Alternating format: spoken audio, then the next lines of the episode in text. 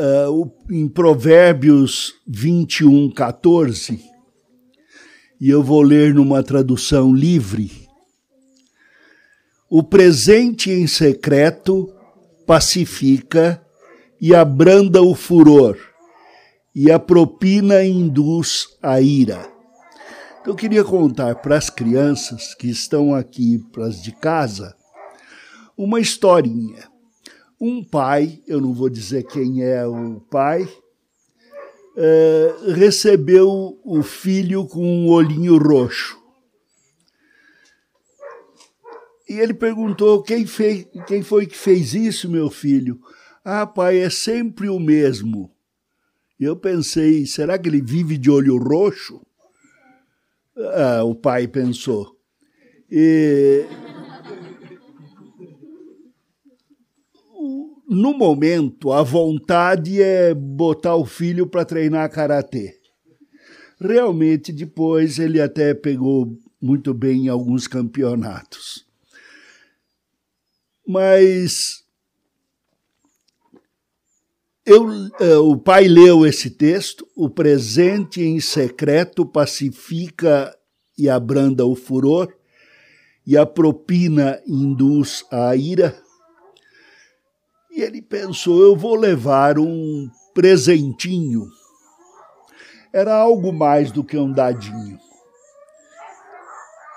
E quando ele foi se aproximando com o filho da casa do menino para levar o presente em secreto, ele viu uma sombra correr, subir uma escada e ficar em cima do telhado aquela carinha sardenta de cabelo arrepiado, olho grandão, admirado. O que, que, será que ele vai fazer?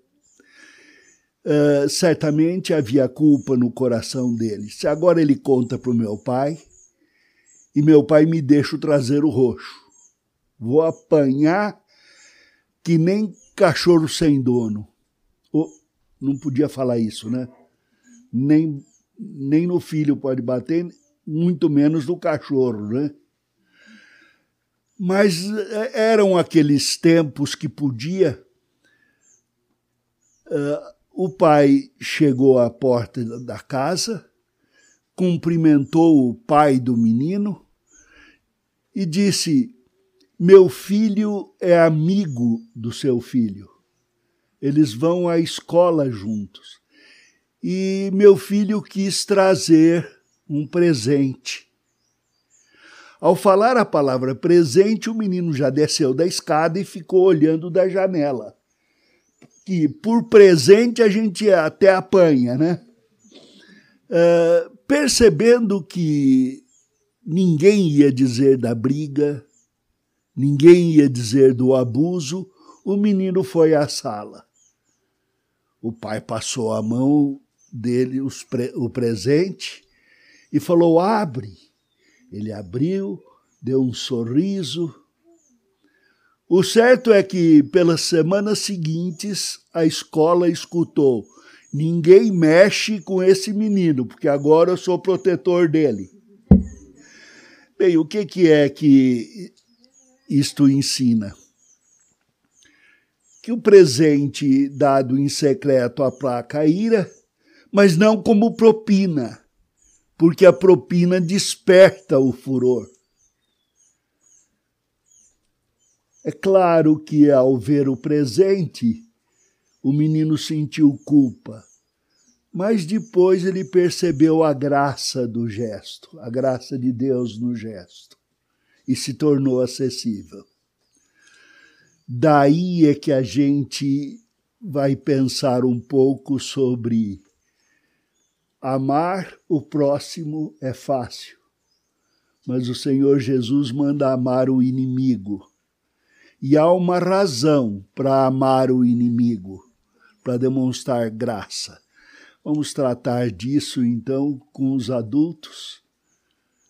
Uh, no texto do sermão, que está em Romanos capítulo 5,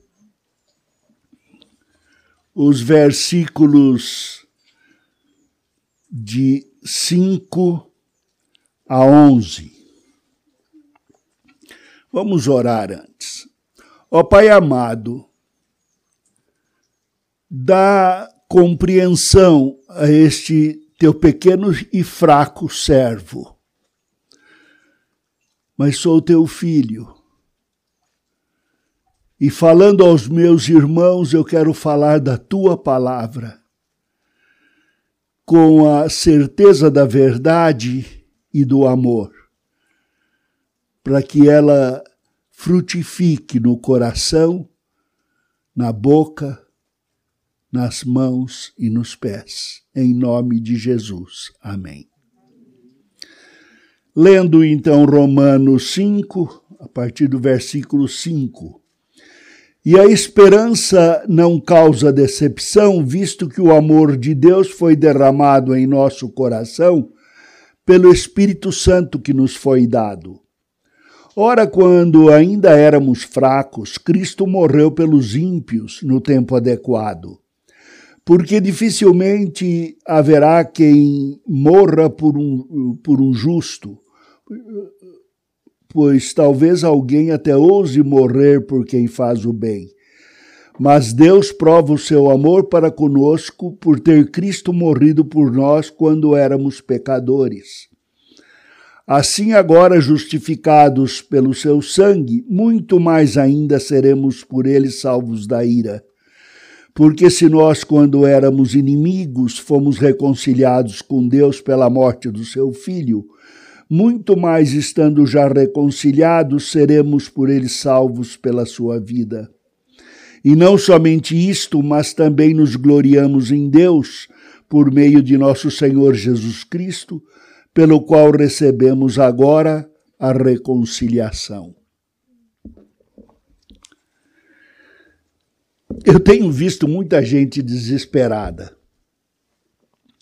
desde aqueles uh, que se desesperam em silêncio, ou até os que saem gritando como quem escuta, uh, quem vê filme de zumbi. Esse desespero que nós sentimos é um senso de injustiça. Esta ligação é feita na Bíblia, mas nós podemos perceber. Uh, nós nos desesperamos quando temos, somos impotentes.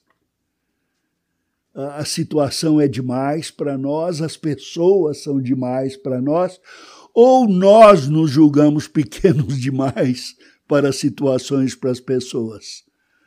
Existe até um livro chamado Inverno da Nossa Desesperança, eh, onde o realismo toca lá no fundo do peito.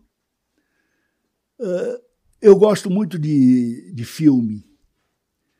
Então, de vez em quando, eu assisto filme histórico, de vez em quando eu assisto um filme que vocês uh, recomendam, mas o que eu gosto mesmo é de Bang Bang.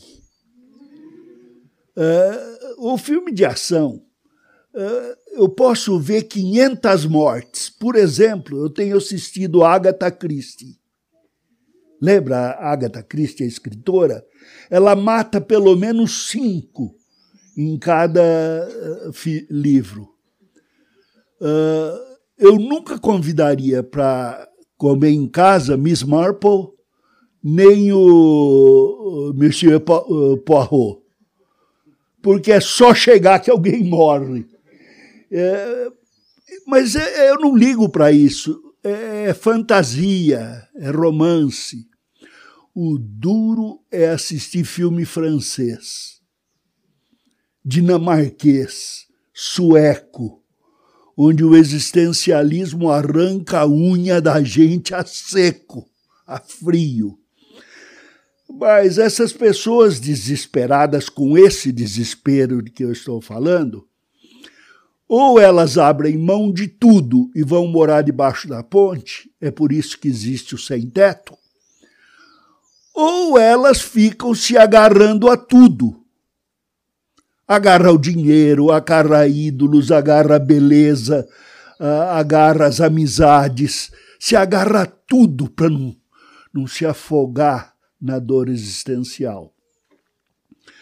O que complica a nossa vergonha, e é aí que temos de parar um pouco, é, é vergonha aqui na Bíblia, é a mesma daquela eu não me envergonho do Evangelho, e agora vai dizendo que uh, a esperança uh, é que nos retira da vergonha, é frustração, culpa de, de pecado cometido e fraqueza. Essa vergonha. E o que complica essa vergonha de sermos filhos de Deus, irmãos e servos do Senhor Jesus Cristo, é a sombra da lei. É complicado, né? Por exemplo, a lei diz que todo mundo tem de usar máscara. Não importa se os maiores médicos disseram que máscara não voga nada. Ah, claro, por que, que eu uso? Eu sou imunossuprimido. Sabe o que quer dizer isso, né? Minha alma é suprimida porque mandam em mim. Não faz isso, não faz aquilo, toma cuidado. Então eu uso máscara para não pegar o que vocês podem me passar devia pôr tampão no ouvido também, né? É, a, lei diz que todo mundo tem de ser magro. O que, que eu faço? Eu tento. Eu como um tantinho assim de salgado. Doce não vamos comentar. É, e não faço nada, fico parado. Isso daqui eu estou dizendo para os meus filhos ouvirem, para a Beth, porque, na verdade, ontem mesmo eu desci para trabalhar na marcenaria, estou com uma dor aqui. Mas a lei manda que você seja o que você não quer ser. E quando nós não vivemos a lei, da qual não gostamos e não queremos, e não, não apreciamos e não aprovamos, nos sentimos culpados. É, é preciso que é, todo mundo seja bonito. Eu não sou e fico culpado. Eu sou feio. Tal, né? É, essa é a lei dos homens. Agora, existe a lei de Deus. E a lei de Deus é correta e ela é contrária à lei dos homens. A lei de Deus veio por causa do pecado.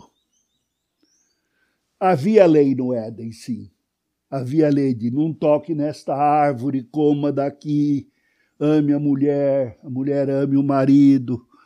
Uh, eram leis maravilhosas, inscritas no coração e Deus vinha quando uh, o dia passava para a noite, a noite passava para o dia, vinha conversar com Adão e Eva.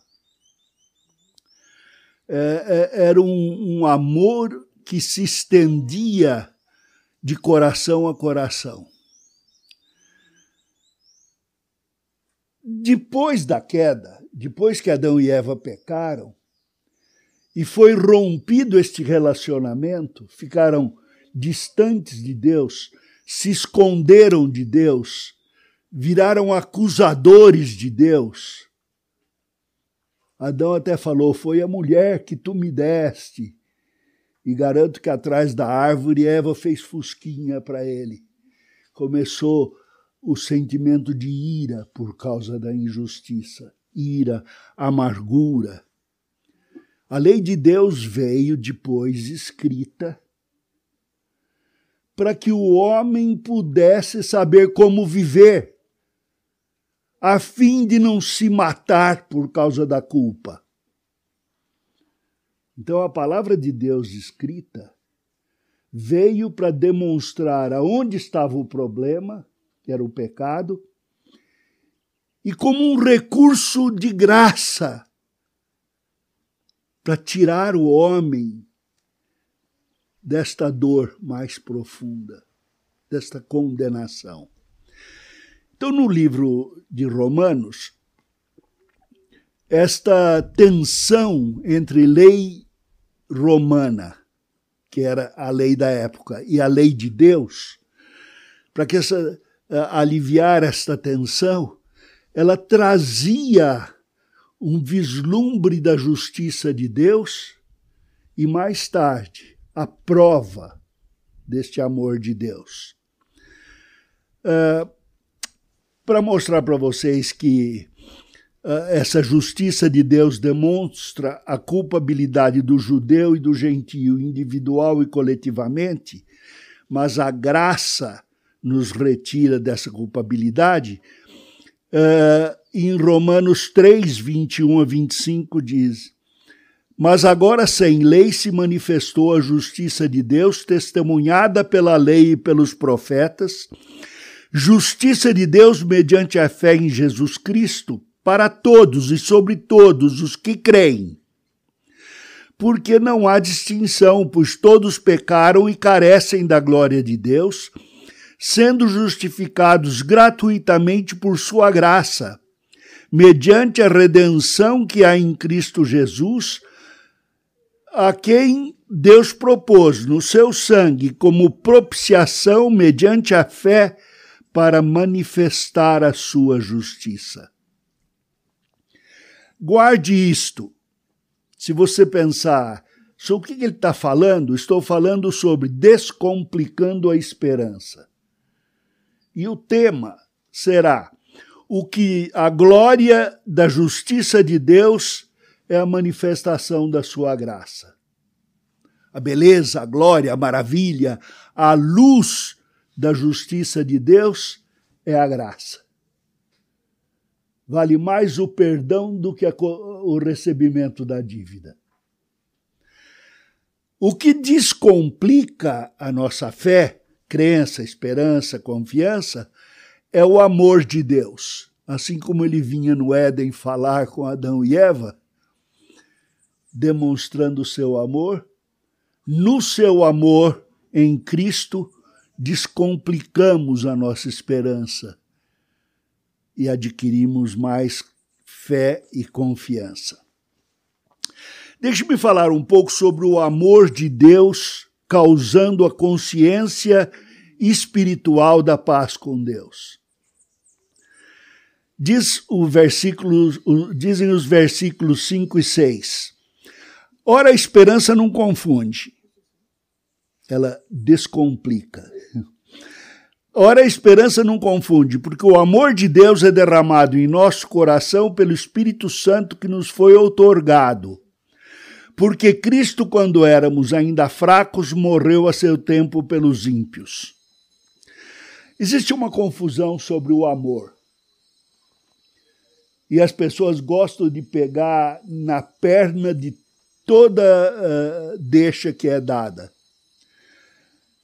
Quando a Bíblia diz uh, que a lei maior é amar a Deus sobre todas as coisas e o próximo como, como nós mesmos, nós, os autoamados, pegamos logo na, na perninha da, da declaração e dizemos: temos de amar a gente mesmo para depois amar os outros. Uh, e, não, gente, isso daí é no avião, quando fala seu avião uh, perder a compressão do ar, vocês põem a máscara em vocês mesmos para depois pôr no outro. Mas isso é pensar no outro. Você está pondo em você primeiro por causa do outro. E a Bíblia diz amar a, amar a Deus sobre todas as coisas e ao próximo assim como você já ama a si mesmo. Uma prova de que você ama a si mesmo é, é se nós dois pusermos a mão numa chapa quente, as mãos numa chapa quente, qual mão que você tira primeiro? Então, você, cheio de amor por você, né? Quando você fica zangado, você já percebeu que você se abraça? É, a Bíblia está falando aqui do amor de Deus e não do nosso. E isto de uma forma bem clara, esperança não confunde, porque o amor de Deus é derramado no nosso coração pelo Espírito Santo que nos foi outorgado, que nos foi dado. Dado de presente, por isso que eu dei o dadinho lá. Uh, Deus nos deu a habitação do Espírito Santo mais real do que o concreto, o concreto da sua calçada, pode ser destruído e transformado em fumaça. Mas o amor de Deus não, não cessa.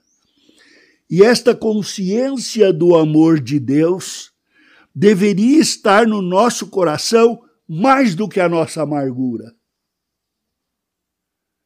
Mais do que aquela transferência de culpa. Por que, que você comeu essa fruta? É, era uma coisa de fruta que tinha lá no Éden. É, é, foi o marido que o senhor me deu. Foi a mulher que o senhor me deu. E, em suma, foi o senhor que deu. Então o culpado é o senhor. E eu mesmo, quando em pecado, já disse: eu não pedi para nascer.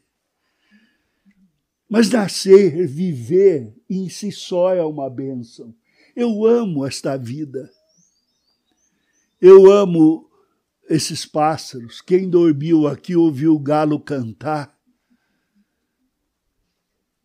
Eu amo a vida porque você está aqui. Olhar os olhos, saber que eu não estou sozinho. Esta experiência do amor de Deus deveria ser uma constante amor de Deus, não o nosso. Não depende do que eu sinta, depende do que Deus sente por mim. É isso que eu vou transferir aos outros. Deus efetua sua obra bem lá dentro, no centro, centro motivacional e emocional da pessoa lá dentro onde você é você. Deus imprime a sua obra. O seu amor atua transformando a nossa vida, transformando para melhor.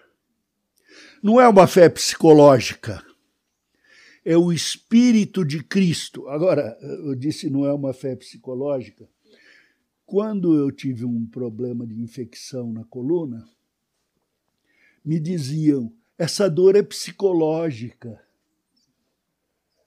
E a, vontade de, de, é dizer: não, é na coluna. Mas escuta, qual dor que não é psicológica? Quando é que eu não sou psicológico? Quando é que eu não tenho psique? Ah, sim assistindo um filme da, da, da Agatha Christie, quando o cara morre, aí a dor não é mais psicológica. Mas enquanto eu viver, ela existe. Mas é mais do que isso. É espiritual esta minha experiência. E o que a Bíblia diz é que até quando eu passo por provação, eu sou fortalecido pelo amor de Deus. Na alegria, na, na felicidade, eu não tenho necessidade de que ninguém venha me ajudar, eu não me preocupo com a vida. Mas quando eu estou passando por provações, aí me vêm todos os temores, aí me vêm todos uh, os lances de culpa, aí eu sou pressionado. E aí eu tenho de ter certeza de que Deus há de me fortalecer para aguentar a provação. E ao fortalecer, ele vai me fazer mais eu, mais Vadislau, costa mais larga, não para mim mesmo, para ajudar os meus irmãos para socorrer os meus irmãos de carne e de sangue, todos os homens deste mundo, especialmente os da família da fé. É para isso que eu sou fortalecido.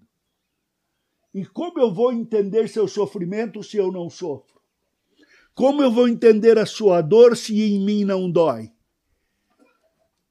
Como eu vou entender você se não entender a mim? E como entender a mim sem entender o Espírito de Cristo, que me conhece, que me conhece onde eu não me conheço e que me dá a conhecer quem eu sou, quem você é, quem nós somos. E para esta consciência é, é, é, que ele nos acode. Agora veja bem, eu estava conversando com meu filho que é missionário no Japão, Daniel, pastor Daniel, e falava a respeito destas experiências. E ele disse: Pai, já notou que as pessoas começam sempre da descrição da origem do homem e não de Deus? Mas o primeiro livro a ser escrito por Moisés deve ter sido Levíticos e não Gênesis. Levítico fala de Deus e da santidade de Deus e ordena ao homem: sede santo, porque eu sou santo. Depois vem a descrição de Gênesis de como Deus formou o homem à sua imagem. E assim eu sou trazido a primeiro Deus, como diz pastor Davi, uh, uh, corandel, o homem diante de Deus. Depois o homem diante do homem. Ele nos fez a imagem do santo, para sermos santos. E para isso nos justificou em Cristo. O que quer dizer justificar?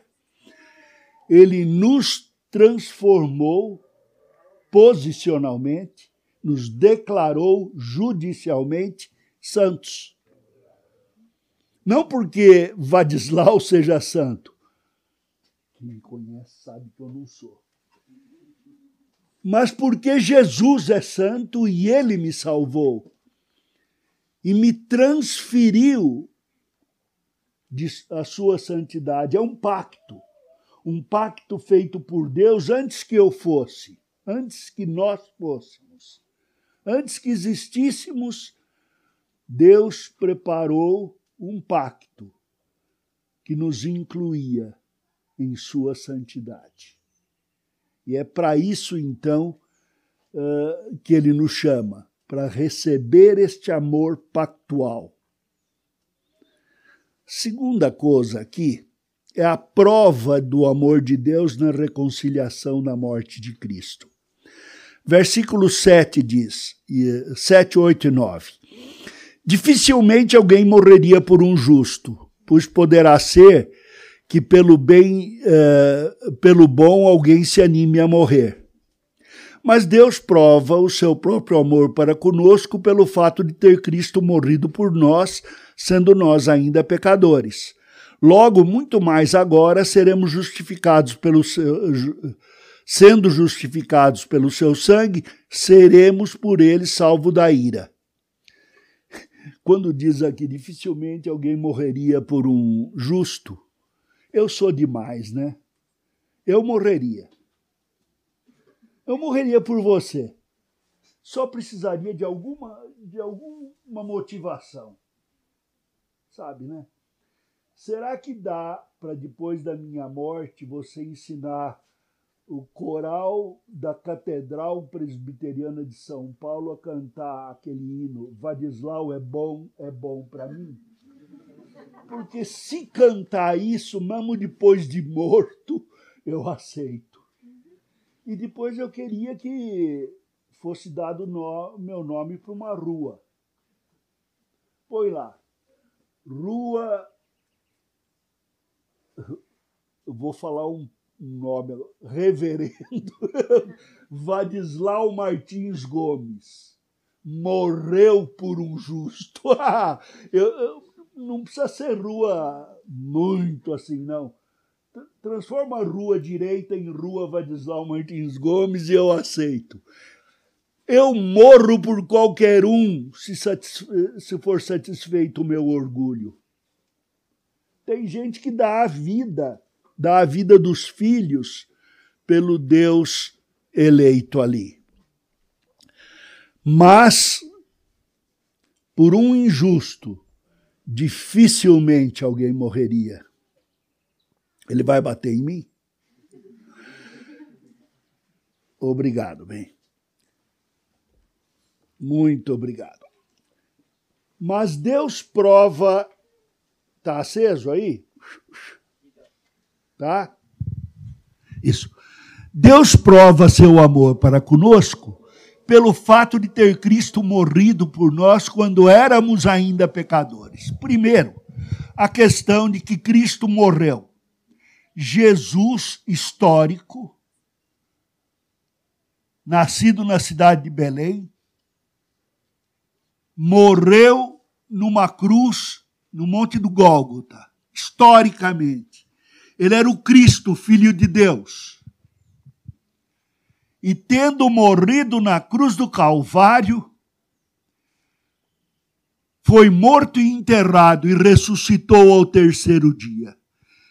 Deus prova o seu amor para conosco pelo fato de ele ter dado seu filho por nós. E não só isso, não só que Cristo foi dado por nós. Ele morreu por nós quando éramos ainda pecadores. Contar uma historinha, os que estão há mais tempo na igreja já estão cansados, mas na semana em que me converti, uh, eu havia sido expulso do acampamento Palavra da Vida uma pequena briga em que algumas camas foram quebradas, tal. Cheguei antes do acampamento, fui mandado embora antes de começar. Mas como no dia em que eu saía de lá, eu entreguei a minha vida a Jesus, me permitiram voltar depois. E ali um o Eliezer num dia era do quarto dele que eu tinha em que eu tinha brigado, pôs a mão no meu ombro e disse: "Ouça o hino que eu vou cantar no culto". E ele cantou Rude Cruz. Rude Cruz se erigiu, dela um dia surgiu como emblema de vergonha. E esse hino, eu lembro dele hoje, eu, eu ainda choro quando escuto. Eliezer disse: Eu gostaria de conversar com você, de ensinar a Bíblia para você. Se chama discipular. Você aceita? Sim, sim. Vamos nos encontrar na terça-feira no escritório escritório da Palavra da Vida. E eu fui. E que raiva, que injustiça. Prometeu e não cumpriu. Eliezer não chegou. Eu, eu vou cobrar essa dívida. Telefonei no dia seguinte para a casa dele. Passar uma descompostura. E a mãe dele disse: ele realmente saiu para encontrar você, mas no meio do caminho Deus o chamou e ele foi encontrar-se com Jesus. Ele foi atropelado na Avenida São João. Pertinho. Deus prova o amor dele pelo fato de Cristo ter morrido por nós quando éramos ainda pecadores. Quando éramos ainda pecadores, veja, é importante isso. Eu estou com mais de 60 anos. Tem que falar a verdade. Eu estou com 75 anos. E apenas há um mês, quando estudava esse texto, foi que me bateu uma verdade. amar a Deus sobre todas as coisas e o próximo como a nós mesmos. O próximo, que pode ser o inimigo. E o fato de Jesus ter dito: a lei diz para amar o, o amigo, o próximo. Mas eu digo: ame o inimigo. Isso tem a ver comigo hoje, por meio da cruz de Cristo. No Sermão do Monte ele disse: Amarás o teu próximo e odiarás o teu inimigo. Eu, porém, vos digo: Amai os vossos inimigos e orai pelos que vos perseguem. Dá um presente para o inimigo, ore por ele.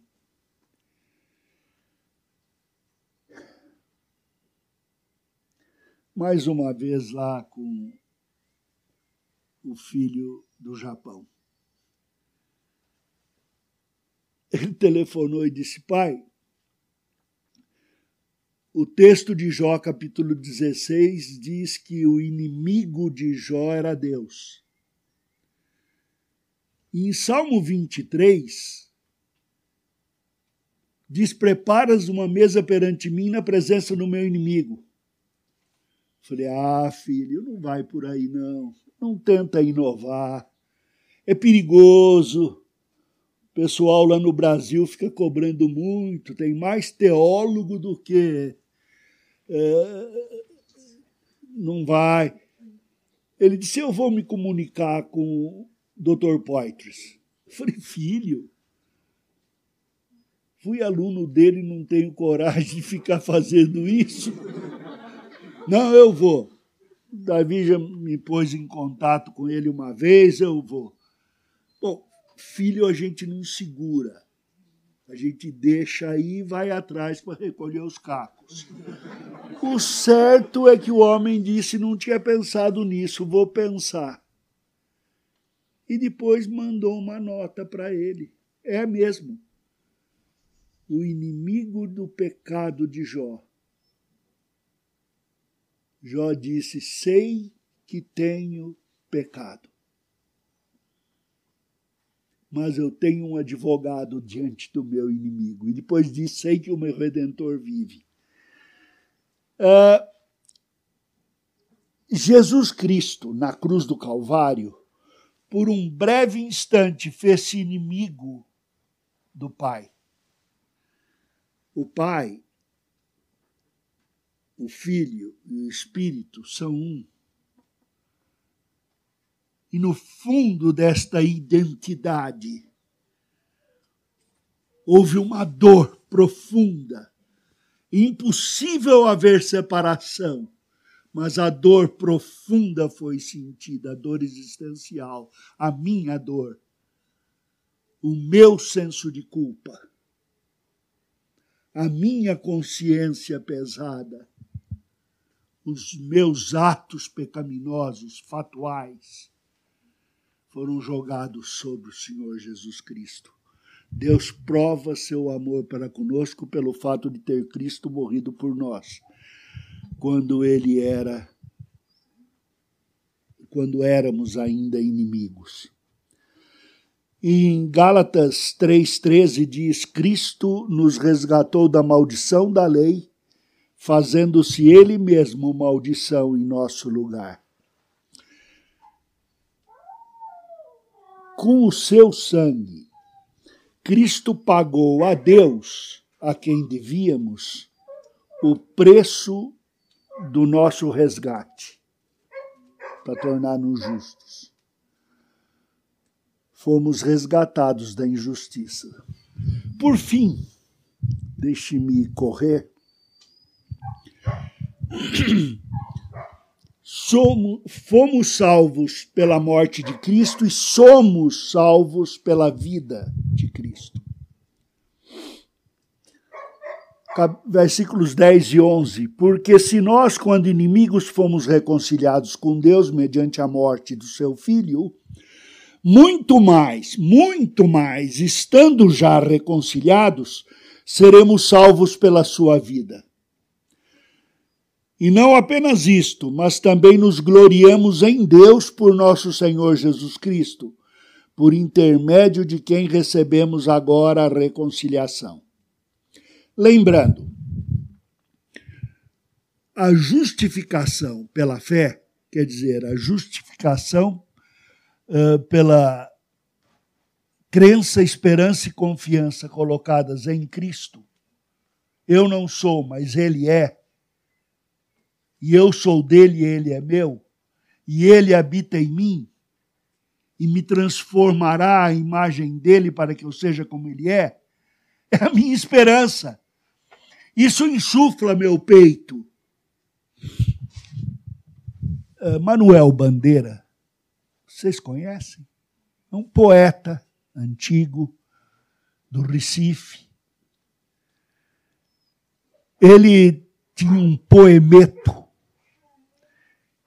em que escreveu Eu não me lembro agora, quando eu tinha nove anos, ganhei um porquinho da Índia. Eu gostava de brincar com ele, mas o porquinho da Índia ia para debaixo do fogão. E ele diz: E o porquinho da Índia foi minha primeira namorada. Ô oh, bandeira, né? É, pois eu queria amar você, mas você é fugidio, você me escapa. Eu me aproximo e você foge. Eu estou descrevendo eu mesmo, né, filho? Eu fujo. Eu fujo porque não quero que você me conheça, não quero que você saiba que eu sou fraco, não quero que você saiba que eu peco, eu não quero que você saiba que, que, que tudo. Então eu fujo e culpo você culpa da minha infelicidade é a sua proximidade. Mas o Senhor vem e me confere uh, a esperança de, de ser conhecido e de conhecer. Ele me conhece e me dá conhecê-lo e conhecer-me como ele me conhece. E então eu me aproximo de você sem medo, podendo entendê-lo. Uma vez uma garota irada disse: que, que Paulo entende de casamento? Eu disse: Espera. Primeiro, antes de se converter, ele devia ter sido da pá virada. Não. Ele devia ter sido casado. Porque ele era membro do Sinedrim, o governo dos judeus, e tinha de ser casado. Ele pode ter sido viúvo, ou ela pode ter abandonado por ele ser crente. Mas ele entendia do que falava. Agora tem uma outra coisa. Quem foi que disse que solteiro não pode entender o outro sexo? Primeiro, que somos iguais na humanidade. A alma que você tem, eu tenho. Segundo, que Deus me deu uma inteligência para saber a vida. Terceiro, que Deus te deu sabedoria para falar o que você sente.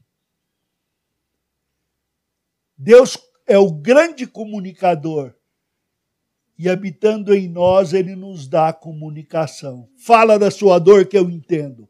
Olha aí os conselheiros psicológicos aí. Nós podemos entender o outro. Muito mais agora seremos salvos pela sua vida. Fomos salvos quando éramos inimigos, pecadores. Quanto mais agora não seremos salvos pela sua vida. Ele vive, eu vivo. E a esperança da minha ressurreição, porque ele ressuscitou, leva a vida para além desta vida, para a eternidade que a minha alma anseia. Minha alma deseja eternidade. Minha alma anseia por amplitude. Minha alma anseia por um amor que não morre. Uh, Reverendo Weber deu umas torcidas na minha cabeça aí quanto à esperança futura. Agora eu acho que se eu não for, não for continuar o casamento com a Beth, porque isso daí é discutível lá na eternidade, pelo menos a aliança de fidelidade ali vai ter, eu vou poder ficar conversando com ela. Porque aqui não dá. Aqui tem horta para hortar, tem galinheiro para galinhar, tem é, computadores para escrever, tem os, as famílias aí dos filhos para se relacionar. Ainda não está dando aquele tempo eterno que a gente precisa. O, que ele ainda não discutiu com o Herendo Weber é se vai ter beijo lá. Mas então eu beijo aqui com um beijo eterno. Por que essa euforia? porque muito mais agora eu sou salvo pela sua vida. E se eu sofro, eu sofro para poder crescer para auxiliar você da sua dor. Como Cristo morreu por carregando as minhas, ele me deixa forte para carregar as suas. Isso é minha esperança. Não há nada que possa pesar nos ombros e esmagar esta esperança. E segunda coisa, eu não sou, mas serei. Eu fui criado para ser a imagem daquele que me criou, Jesus Cristo. Serei parecido com Jesus Cristo. Dizem, é, não sei se é verdade, mas é bem provável que Livingstone o missionário na África, quando uh, pregava, ele conseguia conquistar o coração lá no fundo. E depois, quando as pessoas vieram procurar pelo missionário e uh, falavam de Jesus, a resposta era: Nós conhecemos Jesus. Mas como? Ele passou por aqui. eles viram o caráter de Livingstone e sabiam que, ele tinha, que Jesus tinha passado por ali. Queira Deus que na nossa vida nos confundam com Jesus. Nos confundam com a graça do Senhor Jesus, com o amor do Senhor Jesus.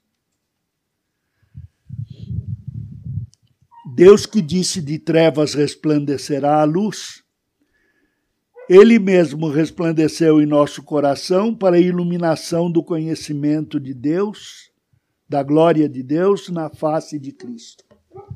Amém.